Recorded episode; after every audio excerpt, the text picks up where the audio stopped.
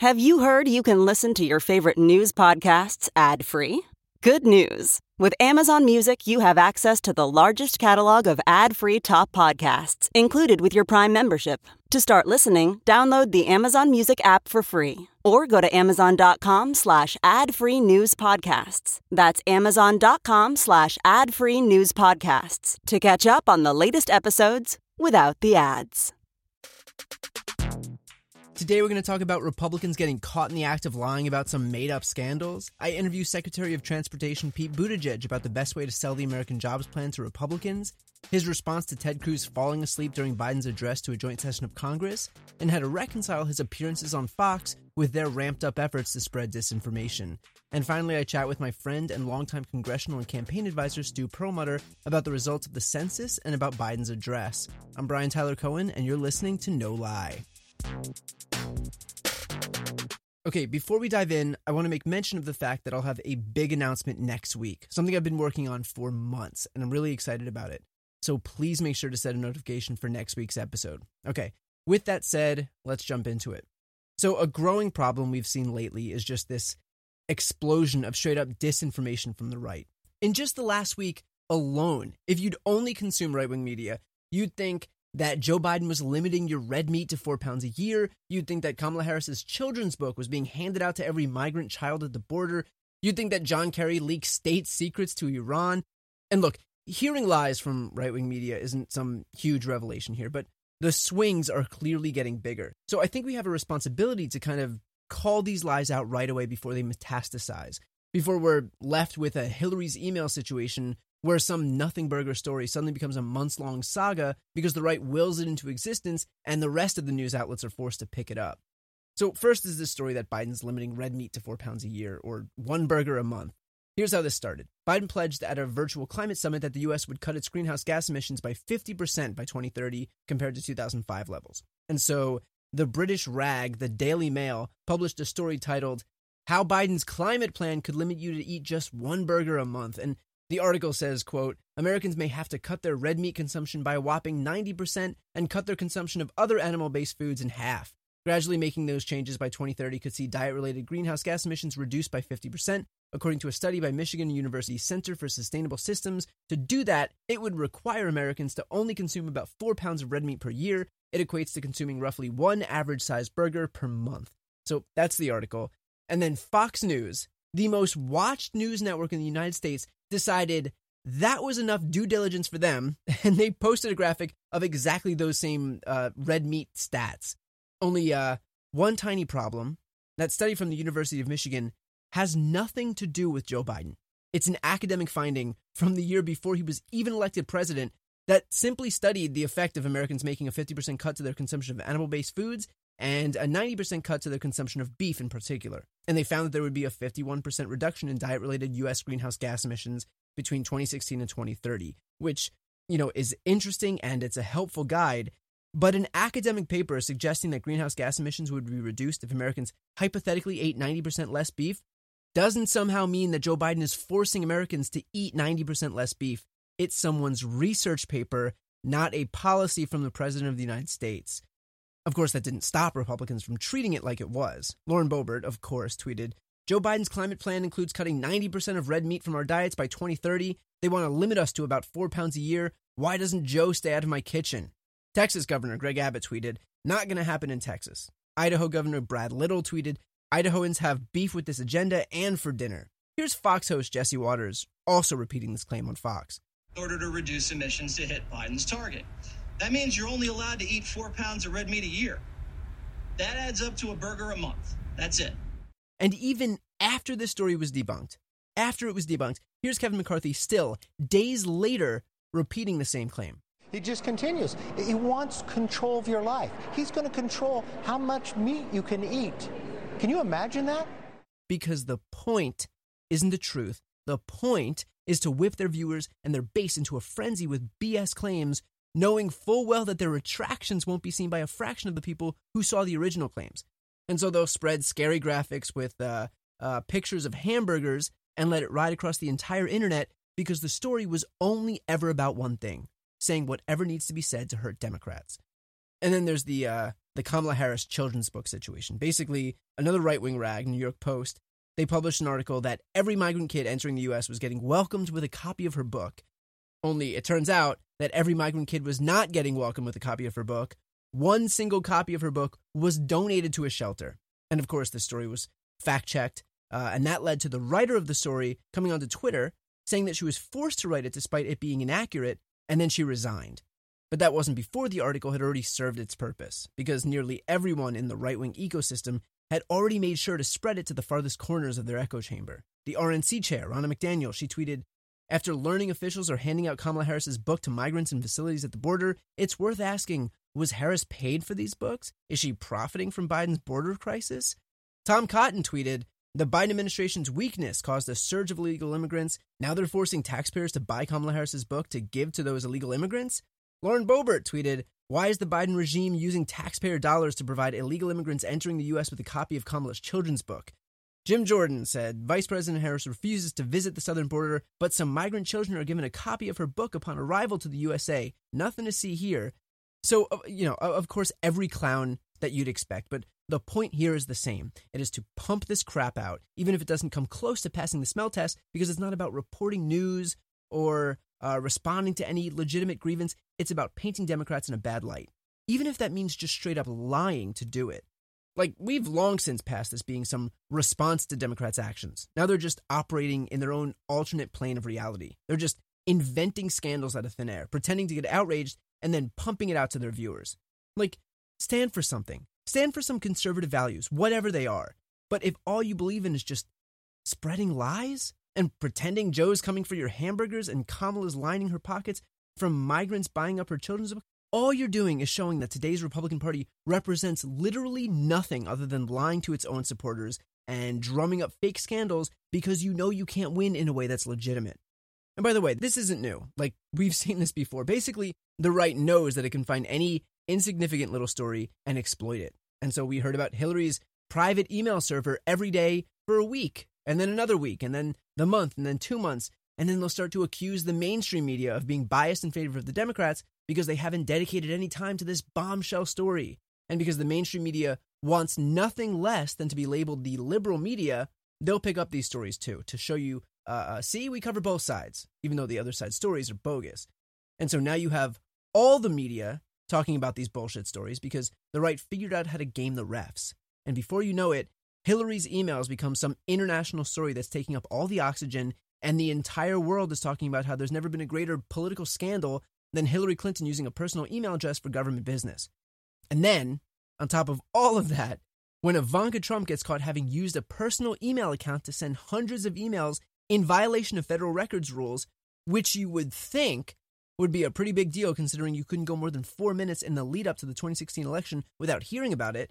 That story disappeared like like a fart in a hurricane. And that should be all the proof you need that none of this was ever about emails, none of it was ever being done in good faith, and that it was only a strategy where the GOP got rewarded for drumming up fake outrage and they realized how easy it was to get everybody else on board. And so when you see it happening again, whether because Biden's coming into your homes to take away your hamburgers or uh, the vice president's getting rich off of selling her children's book to migrant kids, we have a duty to call it out because one side has clearly recognized the benefit to just standing there and telling bald faced lies to their people. And look at where it's gone from there. Like, you think Hillary's emails was bad? You think uh, Benghazi was bad? The natural conclusion of that was the insurrection on January 6th. That was the direct result of a culture where outright lies were not only like unchallenged, but actually taken as sacred. And so you have the big lie started by Trump. And then in the two weeks after the election was called, Fox News cast doubt on the election results nearly 800 times. 800 times. And while that insurrection failed in its immediate goal, which you know, I guess was to stop the certification of the election, now three and four Republicans don't even believe Joe Biden won the election. And that's despite Trump losing, what, 65 court cases and Bill Barr's DOJ and DHS's cybersecurity unit both saying that it was a secure election, and Republican governors and secretaries of state also agreeing over and over again, the GOP is getting positive reinforcement from telling these outright lies, and we on the left have to be able to, to learn from this. We have to be able to recognize that we can't just say, uh, LOL, this is so ridiculous. Because for the people who watch right wing media, this is their truth. This is the information they're getting. And so if we let these lies fester without rebutting them, without debunking them, we're going to find ourselves in the exact same position we found ourselves in with Hillary's emails and Benghazi and Obama's tan suit and the left canceling Dr. Seuss and Joe Biden taking your precious hamburgers away and Kamala Harris juicing book sales using migrant kids. And if that means that I have to use this entire monologue to call out the bullshit so that even one person who didn't know might now know the truth, then it's worth it. Because this kind of stuff might have worked for Republicans before, but our job is to make sure that it doesn't work again. Still coming up is my chat with longtime congressional and campaign advisor Stu Perelmuter. But first, here's my interview with Secretary of Transportation Pete Buttigieg. Okay, today we have the Secretary of Transportation Pete Buttigieg. Thanks for coming back on. Thanks for having me. Good to see you. You too. So I want to start with the American Jobs Plan because you know this fight is already coming to a head. So how does the White House reconcile seeking bipartisanship on the American Jobs Plan with the fact that Democrats have been burned in the past by making compromises only to see Republicans jump ship? Like we saw that with the ACA, we saw that with the American Recovery Act, both during the Obama era. I think it's safe to say we've learned from experience through the years, and uh, it's also still truly the case that this can be a bipartisan priority. So the president has made clear that he wants to hear other ideas. We welcome uh, the the fact that Republicans have come to the table with a counter proposal that's a starting point from their perspective, uh, but also that we have to get this done and uh, time is of the essence. Uh, doing nothing is not an option. And while the president is interested in ideas, he's also going to lead, as he's been doing from day one. Uh, ultimately, it's, it's not bipartisanship for its own sake, but bipartisanship is the way we prefer to get this done. And we're inviting Republicans into a good faith dialogue to do just that. So, what's the practical advantage to bipartisanship? Like, is the thinking that they'll be more likely to play ball on other bills if they feel like their voices are being taken into account on this one?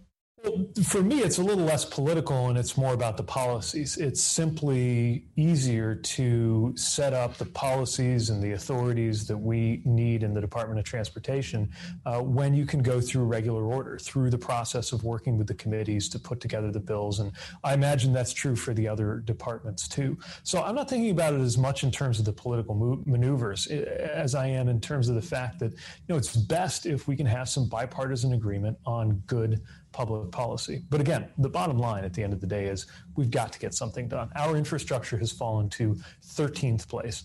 It's headed in the wrong direction. Frankly, it doesn't take a lot of persuading uh, for me to talk to Americans about uh, the fact that our infrastructure needs work. Because if you look at our roads and bridges, or our ports and airports, or uh, uh the condition of our uh, rail and, and transit resources, we, we know we could be doing better. And this is our chance to actually make it happen. Right. I think uh, it's an especially easy sell because this is something that Americans uh, are confronted with on a daily basis. Now, there's talk of splitting the American Jobs Plan into two packages one that would have a more narrow focus on roads and bridges and that kind of stuff, with the hope of getting Republicans on board, and another that has the other elements of the plan that would pass through reconciliation, presumably. So, is there a worry that giving Republicans what they want with a narrow bill is only going to concentrate the opposition to the other stuff. So kind of like we extend the olive branch and and it might hurt us in the end. Well, again, these are the kinds of procedural things that, don't get me wrong, of course they're important, but I think the most important thing is that we get a good policy through uh, in whatever way actually gets it done. Look, I don't think most people sitting at home, or most times somebody hits a hole in the road, uh, they're they're too worried about the mechanics of reconciliation versus reauthorization, yeah. or whether it moves in one bill or two bill or yeah. ten bills. Right. The, the, important thing is it's got to happen, and and the, the the the machinations in Washington are, I think I think the, the main thing that most Americans recognize about that is just that they're they're not helping. So uh, uh we're we're trying to focus on, and I thought the president did a great job of this in the uh, in the address to Congress Congress, just focus on what it would mean in our lives if we did have the best roads and bridges and, and airports and ports in the world, what it means to get everybody broadband, uh, how American lives get better if childcare is affordable for everybody and we're doing more around elder care. And, uh, and we have a tax code that actually rewards work rather than wealth. And I, I think when you're standing on really solid ground with the policy, when the American people generally agree with us, including a lot of Republicans, by the way, uh, that this is the right thing to do, uh, then that makes it a lot easier to push it through whatever twists and turns it's got to go through here in Washington to actually turn it into a bill, get it passed, and sign it. Well, building on that, I mean, I guess that would suggest that Republicans are responsive to public pressure. And we saw so much public pressure with the American Rescue Plan. I mean, that was a bill that had over 75% support from Americans, and yet we still couldn't get a single Republican on board. So, how do we differentiate this process from that one? Because we have another wildly popular bill in the American Jobs Plan. So, how do we, you know, what do we change from that first uh, that that first process to this one to see uh, a difference in how the Republicans respond? One of the strange things that the rescue plan showed us is that a policy can be, uh, as you said, wildly popular around the country on a bipartisan basis, uh, have support from both sides of the aisle, coast to coast, and yet somehow not on Capitol Hill. Uh, will history repeat itself? Uh, I hope not, because one of the things I notice as we talk about transportation infrastructure is that everyone I talk to, every Republican and Democrat I talk to from the House, from the Senate, they're from somewhere. And they have in their mind very specific visual images and very specific constituents calling them up uh, about the, the things that need work in their district that we have been disinvesting in for pretty much as long as I've been alive. Yeah. Uh, and so I think there's a real desire to be able to go home and say, okay, we work together across the aisle with the president, with the other party. And that's why this bridge is getting fixed. That's why this airport's going to be improved. That's why this piece of uh, broadband infrastructure is going to serve your community. I'm not naive. I'm not saying it's going to be easy. I am saying that if there's ever been an area of domestic policy where we could still do something on that basis, I've got to believe it's what we're working on right now. Right. I, I don't think the, the Republicans would be opposed to Democrats offering them the ability to go back to their districts and say, because of my vote, we were able to fix this bridge, we were able to fix this road, we were able to get you broadband. Um, okay, so moving on, you know, we're, we're, we're hearing from the right that the American Jobs Plan is less than 10% about roads and bridges, but it includes stuff like the care economy, for example. So, what do you say to Republicans who don't think that care economy elements should be in this package? Well, we believe it goes together because we think of infrastructure as the foundation of the things that make it possible for you to thrive. So, uh, you know, you, you can't hold a, a, job or or succeed in in uh, going about a purposeful life if you have no way to get to where you need to be. Uh, that's why transit's important. But it's also true that you can't enter the labor market and succeed there if you can't afford elder care for a loved one. And that's keeping you at home even when you want to be uh, able to contribute in society. So we think all of those things fit together. But I guess my message, uh, to get to your question, my message to the Republicans who don't is fine, we'll call it infrastructure. You call it whatever you like, but it's a good public policy. You ought to vote for it anyway. By the way, this isn't called the American Infrastructure Package; it's the American Jobs Plan. And That's right. You know, in, investing in the care economy frees up parents who are taking care of young children or children taking care of their elderly parents, so that they are able to participate in the jobs market and stimulate the economy. This really is a question of jobs at the end of the day. Yeah, I mean, one way you might think of it is uh, infrastructure is the theme of this plan, but jobs is the point of this plan. This plan is about making sure we have a strong economy. And by the way, it's not stimulus. Uh, you know, the rescue plan was, was really about bringing us back from the brink in terms of the pandemic. Um, but this isn't about getting us through this business cycle or this quarter or this year. This is about making sure the 2020s and 30s and 40s are an era in which Americans can thrive. And if we get it right, we're also going to be more equitable. And what's crucially important, uh, it, we can't hit our climate climate goals unless we're making these big investments too. That's why you see things like electric vehicles in there. It's not so called traditional infrastructure by the definitions that would have mattered uh, 10 or 20 or 50 years ago. But right. to us, we think it's absolutely essential infrastructure, partly because it has to do with how Americans get around, partly because it's going to create jobs building these EVs in the country, but also partly because uh, transportation is the biggest contributor of greenhouse gases in the economy. And if we don't do something quick, we will be paying that price with very specific, very real pain and the destruction of lives and livelihoods within our lifetime. That's perfectly put. Um, there, there's a lot in this package, obviously, but what aspect of it are you most excited about? What's what's the one part that will be legacy building for this administration if you had to if you had to choose one? Well, the electric vehicles are really exciting. I mean, the idea that that uh, we're moving toward a, world where you could go anywhere in the country, not just around one of our biggest cities, but through a rural area or on a cross-country road trip in uh, an electric vehicle that produces zero emissions, uh, built by union workers on American soil at an American company, and, and, know that, that you're you're part of that solution, but also know that you're saving money at the gas pump. To me, that's pretty exciting. The, the other thing I think is incredibly exciting, and oddly, it's not getting talked about much although the president made a point of this in his address to Congress, is the research and development work we're talking about. You know, there's, there's an amazing tradition of American investments, market creating investments in uh, the basic research that then enables the private sector to pick up and, and do what it does best. If, if you think about, uh, you think about a smartphone, uh, you know, th- there's no way uh, a great smartphone could have been invented and developed by the federal government. That's something companies are good at doing and making and producing. But the federal government literally invented the internet through a research uh, organization called uh, called ARPA, and uh, without the internet, the, the, smartphones wouldn't be smart. So you got to have both. And uh, kickstarting the the public sector research stuff um, that may not pay off for a few years, uh, may not even pay off for a generation, but when it does, it, it yields trillion dollar ideas and opportunities. I think that's incredibly exciting, even if it's not quite as concrete or tangible, not something you can go up and, and, and, and physically, uh, you know, kick like a, uh, like a bridge or a road. Right. Well, I, I, think there's plenty of that of that tangible stuff in this bill anyway. So, uh, so I think that you know we're not we're not hurting for any of that stuff as it is.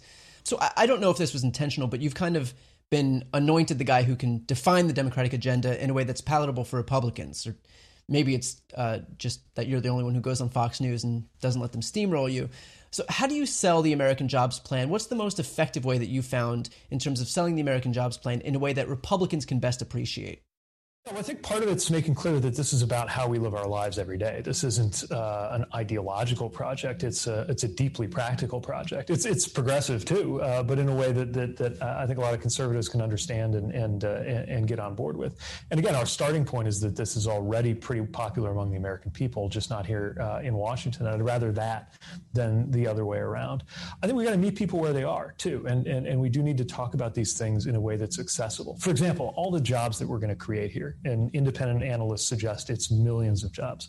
Most of them are blue collar jobs. Most of them don't require a college degree. I'm not sure you would pick up on that if, if you saw the way the debate has unfolded over the last few years. You, you would think right. of these kind of mysterious, exotic green jobs that sound very futuristic, and it's not clear if, if you're working in, in industry today whether that even applies to you. Uh, so we need to make it a little bit clearer what we're talking about. We're talking about electricians. We're talking about plumbers and pipe fitters and carpenters retrofitting buildings. We're talking about the people who have built skills working in the current energy industry, applying those same skills working in the future of the energy industry. These are not mysterious, newfangled uh, uh, uh, industries. A lot of them are things that exist now. We just got to supercharge them before it's too late. So I want to switch gears here to Biden's address to a joint session of Congress. Now, something that struck me from the speech was that no Republican stood when Biden said that the American Rescue Plan cut child poverty in half. Um, that that was a really you know striking point for me. Is there a point where Americans who identify as Republicans across the country see that and say like, "Come on, you can at least stand up to applaud having child poverty," or, or you know, is that just the crippling polarization that we're dealing with? I, I, was surprised by that too, and, and, I think it may be that they, uh, they they feel like they're painted a little bit into a corner because they they, they voted against it. But uh, how could anybody be against uh, even if you're against the bill for whatever partisan reason you had, how can anybody be against the virtue of cutting child poverty in half? And again, you know that speaks to values that I know resonate in uh, rural America, which is where a lot of kids do live in poverty. Uh, I know it speaks to values that are very important to people of faith, uh, where uh, you know certainly in the Christian tradition that I belong to, and, and really every faith tradition I've ever seen, uh, there is an emphasis on looking after the most vulnerable, which includes the poor, it includes children children. And when you're talking about poor children, uh, we're talking about those who ought to be of the most concern um, to anybody in any moral system, frankly, religious or not. And so these are themes that I think uh, really do resonate across the country. And it shows you it's another exhibit in how uh, uh, strange things have become in our political system, that, that uh, things that resonate like that don't always resonate uh, within the walls of that chamber. But that's part of what we're trying to break open here. It's part of why I'm going to uh, places that, that are considered liberal and places that are considered conservative. And it's why the president, I think, even if as as he's laying forth what are let's own it very big very bold and very ambitious ideas is also doing it in a way that's deeply rooted in an american tradition in an american moral vocabulary uh, and in a, a, a, deep belief in the american people um, that i hope and believe can reach people if they pause and listen uh, no matter how they're used to voting and no matter where they live. Another moment uh, that that's stood out to me was uh, Ted Cruz was caught on camera dozing off during Biden's address, which, look, not everything is, you know, a, a Mexican vacation, you know. Um, but then Cruz went on TV later and said that it was, quote, boring but radical. So what would be your response to, to Ted Cruz? Because, you know, for people that watch these right wing networks, he's going to be the one that, that they see. He's going to be the one that they take their cues from. I, I, just hope people take a chance to watch the speech instead of the reviews of, of the speech, uh, because uh, you know the president stood there and made the case for something that most Americans believe in. Uh, look, by definition, I don't think something can be radical if the, the mainstream, the center of gravity of our population right. supports it. Uh, I also didn't think it was boring. I, I thought it was uh, stirring. Uh, now it might be boring compared to uh, these kind of uh, this kind of whiplash of the news cycle that we had with the last president, where where uh, you know every day you're you're or every hour you're wondering what just happened on Twitter or who's yelling at yeah. who or who called who what name. But that's the kind of excitement I think most of us believe we could do without right now, and, and, I think a lot of Americans are relieved to to to be able to see good ideas that are big and ambitious and meaningful, and have their blood pressure go down a little bit at the same time. Yeah, perfectly put. Um, so I, I, do want to switch gears again now uh, uh, and and talk about this idea of misinformation that's kind of that's kind of bloomed up lately, and we, have seen an increase in this from Fox News, other right wing uh, media outlets. Just this past week, you know, we had the fake story that the vice president's book was being distributed to every migrant child, when in reality, one single book was donated.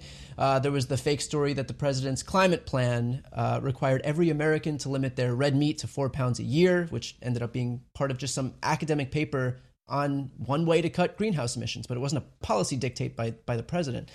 So you've been one of, if not the most effective surrogates for the White House when it comes to talking on right wing media outlets and, and, and combating this type of misinformation. So, how do you reconcile what could be considered as validating these outlets by going on with the fact that they're actively spreading fake information?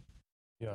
So what I try to do is find places to go where uh, I know that there will be some fair shot of getting my message out and getting uh, uh, the administration's message out and the truth out, um, but not go into an environment that's that's just set up in total bad faith. Because then, even yeah. if you show up and say your piece, uh, there, there's the risk that it can be twisted. But look, there are a lot of places where people tune in in good faith uh, who might have a different partisan background or, or, or different ideological background, but uh, are, are, ready to, to hear what you have to say.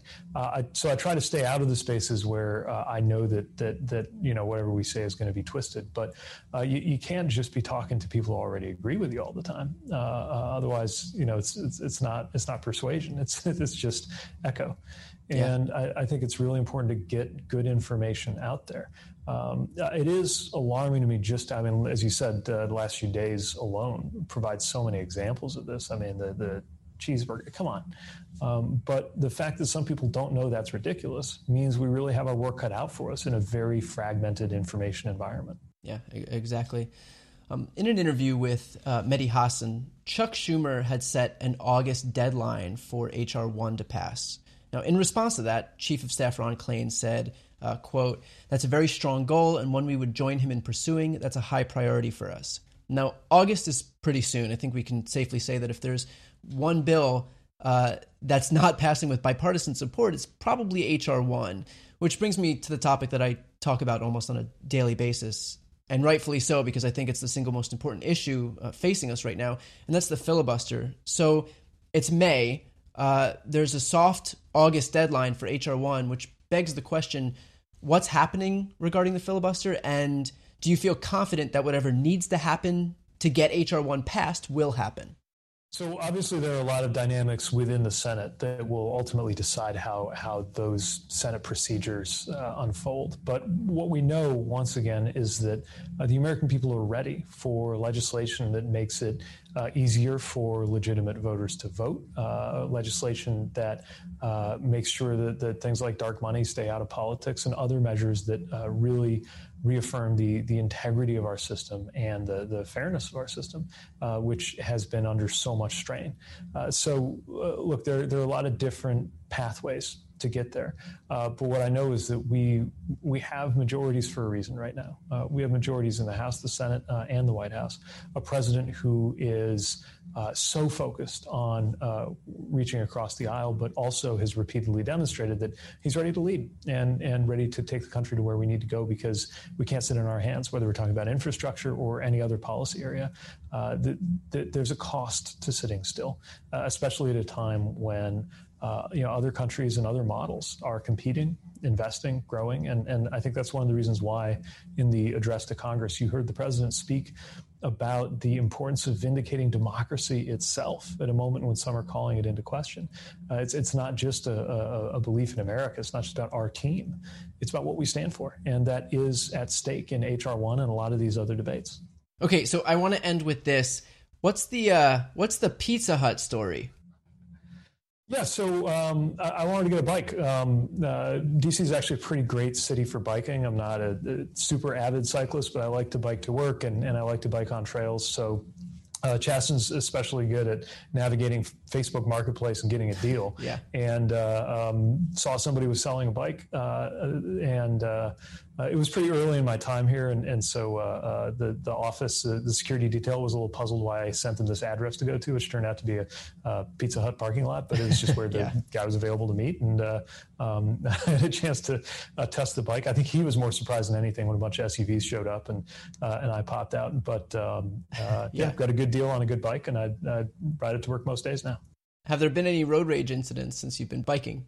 Uh, no, not really. A couple of beeps. Uh, you know, it's funny when yeah. when you're when you were mayor, you used to people beeping, uh, uh you know, uh, to say hello and wave. And now I've realized sometimes when somebody's honking their horn around here, it's not the it's not a friendly uh, note that they're happy to see you. They're, yeah. they they just yeah. want to keep getting on their way. Yeah. All right. Well, Secretary Pete, thanks so much for for taking the time. I appreciate it. Thanks. Good being with you. Thanks again to Pete Buttigieg. So now we have a good friend of mine, a longtime congressional and campaign advisor, and the founder of OD Action and At Advocacy, Stuart Perelmuter. Thanks, Stu, for coming on. Hey, thanks for having me, Brian. So I want to talk about the census a little bit. I know this was mm. the the big news at the at the beginning of last week. So top line census, good or bad for Democrats? Definitely not as bad as we thought it was going to be. Republicans had been talking about just the change in state populations was going to be enough for them to win back the House next year. And right. not only are we not seeing that, but in the places that we did see a shift, it actually could benefit Democrats. People look at the census and they say, wow, after 2010, Democrats really got screwed. And they did. Uh, in 2012, Democrats got a million and a half almost more votes than Republicans and had a 33 seat minority in the House Whereas last year we won by five and a half million and had a five seat majority. So because of what happened in 2010 and 2011, Democrats are at a huge disadvantage. But it's not because of the way that the census shook out. It's because of the way midterm elections shook out in 2010 that allowed Republicans to just gerrymander the heck out of every state uh, in their control.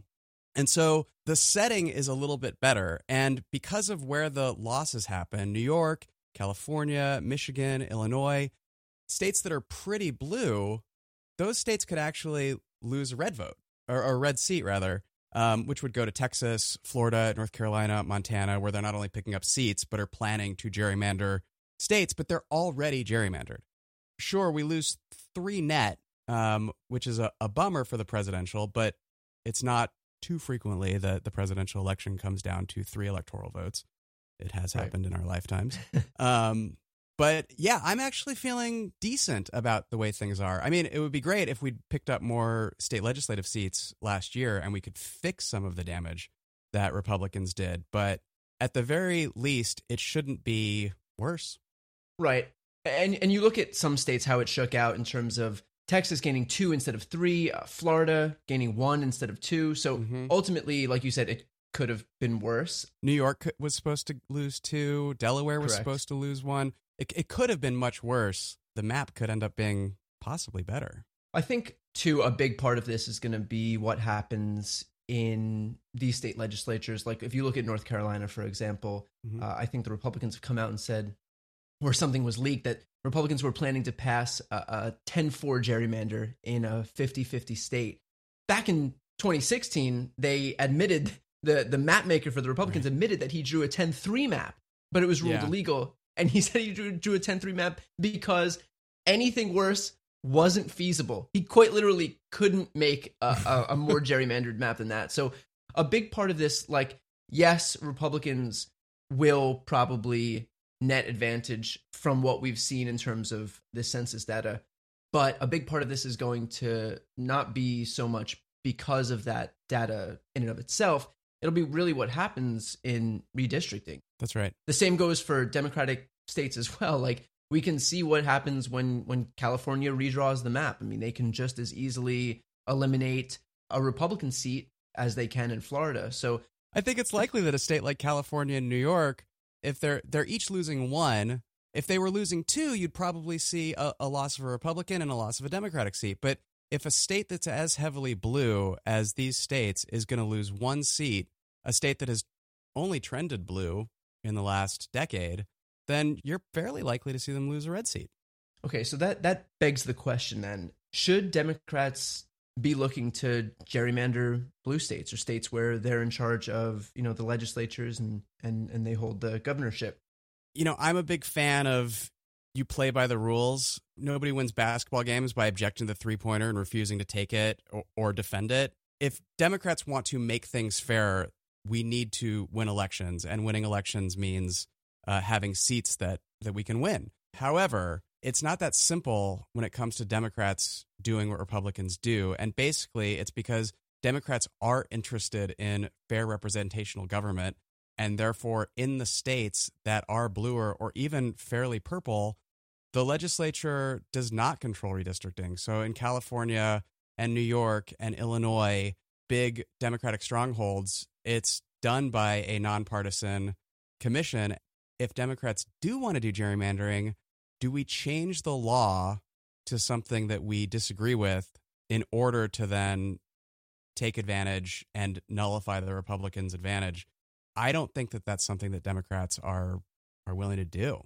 Yeah, I mean that what what that really does is just underscore the importance of getting HR one passed. I mean, Absolutely. Democrats by by virtue of pushing for good governance have basically adopted the reforms that we want to see, right? Like we're living the example that we're trying to set. At this point, I mean, you know, you look at the uh at the Sinemas and the Manchins of the Senate who are the ones holding the key to filibuster reform, which is the only thing standing in the way of HR 1, the For the People Act. Right because we've set rules in place that that basically disallow us from from gerrymandering, but Republican states are still well within their well within their rights to gerrymander their states. Really, the only thing that's going to save us is to have some national protections that would be uh, afforded to us in the For the People Act. So, you know, we'll see these changes, and, and all eyes are going to continue to stay on on uh, on Joe Manchin and Kyrsten Sinema and uh, any other Democrats who are basically standing in the way of of our own party being able to have any any semblance of of power in these states. So Sinema is the one that I just don't get. I mean, she is bad policing, bad politicsing her way out of a job. Yeah. Her constituents don't like what she's doing. Democrats don't like her in Arizona, Republicans don't like her, and it's because she won't champion or or stand with Democrats on these very basic fundamentals of democracy I think you're right. Like the foundation of our democracy really does depend on on passing HR one and, and guaranteeing people the right to vote and guaranteeing equal representation. So I want to switch gears here and talk about Biden's first address to a joint mm. session of Congress. Top line reaction to the address. Did it did it exceed expectations? Was it underwhelming? What'd you think? This was the night that Joe Biden became president. That's right. He didn't fall down. he didn't insult anybody. He didn't tweet in the middle of it. I think one thing that's funny is like last time you would see all these Republicans before before Biden even showed his face anywhere. Republicans would be like, "I'll be surprised if he can stand up. I'll be surprised if he can leave his house. If he can find his way into the auditorium." They set the bar so low that all Joe Biden had to do was like not fall down and faint and he would have exceeded expectations. And so that's right. I think they finally smartened up and figured out that that's probably not the best. Uh, yeah, Republicans are out go. of the game of lowering the bar for for Joe Biden. Last night was an extension of everything that we've seen in the first hundred days of Joe Biden's presidency. He exceeded expectations by showing that he really cares, and I don't know if it's by virtue of of he knows that he's got this this job that it's near the end of his life and he's more worried about his legacy than than other presidents have been and and and just having a good impact? Or if after 4 years of just unspeakable Washington hellscape the gloves have just come off it just seems that everything that he's doing is for the right reason exceeding expectations uh, casting off this this democratic cloak of oh we don't want to get let government be too big or let people know that we think the government has a role in people's lives.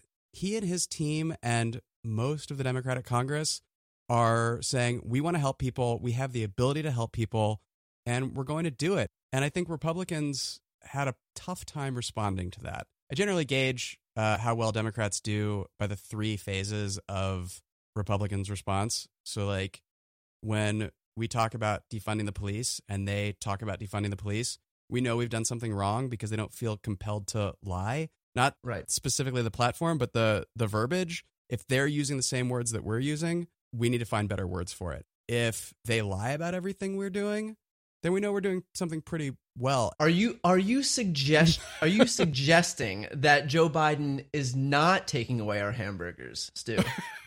are you suggesting that Kamala Harris is not handing out her children's book to every migrant at the border? Is that what you're suggesting right now? I, I am saying that I, I would like to see more information before I take that at face value. uh, well, a little bit. Uh, th- let me take a long sip of my plant based beer. That's right. Good. Chuck Schumer would be proud.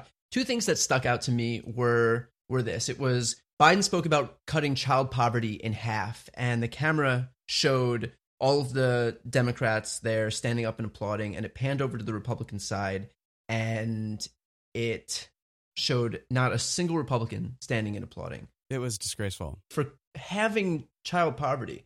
There was also another moment where Biden I mean, said, it is a bold position. Give them points for courage. Taking, that's taking right. The position if, if of, of, starving children. Pro-starving children is a tough political position to take. The the other one was uh, Biden. Biden said something nice to Mitch McConnell. He uh, he thanked him for, and this was ad libbed. He thanked him for uh, for naming the uh, the the cancer bill after his yeah. late son Beau, who died of cancer. He said that to Mitch McConnell, who will then go on to obstruct his entire agenda. So yeah, is is this a charm offensive? Is he trying to, you know, is he is is this strategy or or is Joe Biden just that guy? I just think it's Joe. I don't think there was anything behind that other than than sincerity. I mean, look at him as vice president. What what were his big gaffes? Well, he blurted out that Barack Obama was now for gay marriage and built momentum from that gaffe to marriage equality becoming a reality in this country. He couldn't help but talk about what a big effing deal giving health care to 20 million Americans was yeah. on a hot mic. He did it a few times last night where he would ad lib just to say, you know, this is a big deal. This is going to help people's lives. And in that moment, I think he was just talking about something that genuinely touched him. And um, I think it's one of his more charming characteristics. I, I, think that's why Republicans are having such a difficult time pinning anything on him because, uh, you know, that is the that is the the the reputation that he's built over over all these years and so i think yeah. you know them having to to take these wild swings and and do the hamburger thing do the children's book thing do the the dr seuss thing what, whatever it is i mean I, I think that's ultimately just a testament to the fact that they found a, a pretty difficult person to uh, to villainize in in joe right. biden so well and they at the end of the day they couldn't even come up with lies i mean they're just calling calling it a, a liberal wish list well great. Keep doing that. Keep yeah. calling childcare and pre-K and uh, free college a liberal wish list. The things that people want. I mean, it's a conservative wish list too. If you ask any of these conservatives right. what they would want to take out, would would they want to take out? You know, would they would they want to have taken out the uh, the the stimulus checks? Would they want to have taken out uh, money to their own states and localities, uh, vaccine funding, money for roads and bridges, you know, broadband for rural Americans, VA hospital funding. Like this is just as much a, conservative wish list as it is a liberal wish list. That's right. They're they're declawing their own buzzwords uh, Yeah. because they can't they they just cannot find the target on on his back right now. Well, Stu, it's been great uh, chatting. Appreciate you taking the time. Hey, thanks, Brian. It's been nice talking to you. Thanks again to Stu. That's it for this episode. Don't forget to tune in next week for a big announcement. Talk to you then. You've been listening to No Lie with Brian Tyler Cohen, produced by Sam Graber, music by Wellesley, interviews captured and edited for YouTube and Facebook by Nicholas Nicotera, and recorded in Los Angeles, California. If you enjoyed this episode, please subscribe on your preferred podcast app. Feel free to leave a five star rating and a review, and check out briantylercohen.com for links to all of my other channels.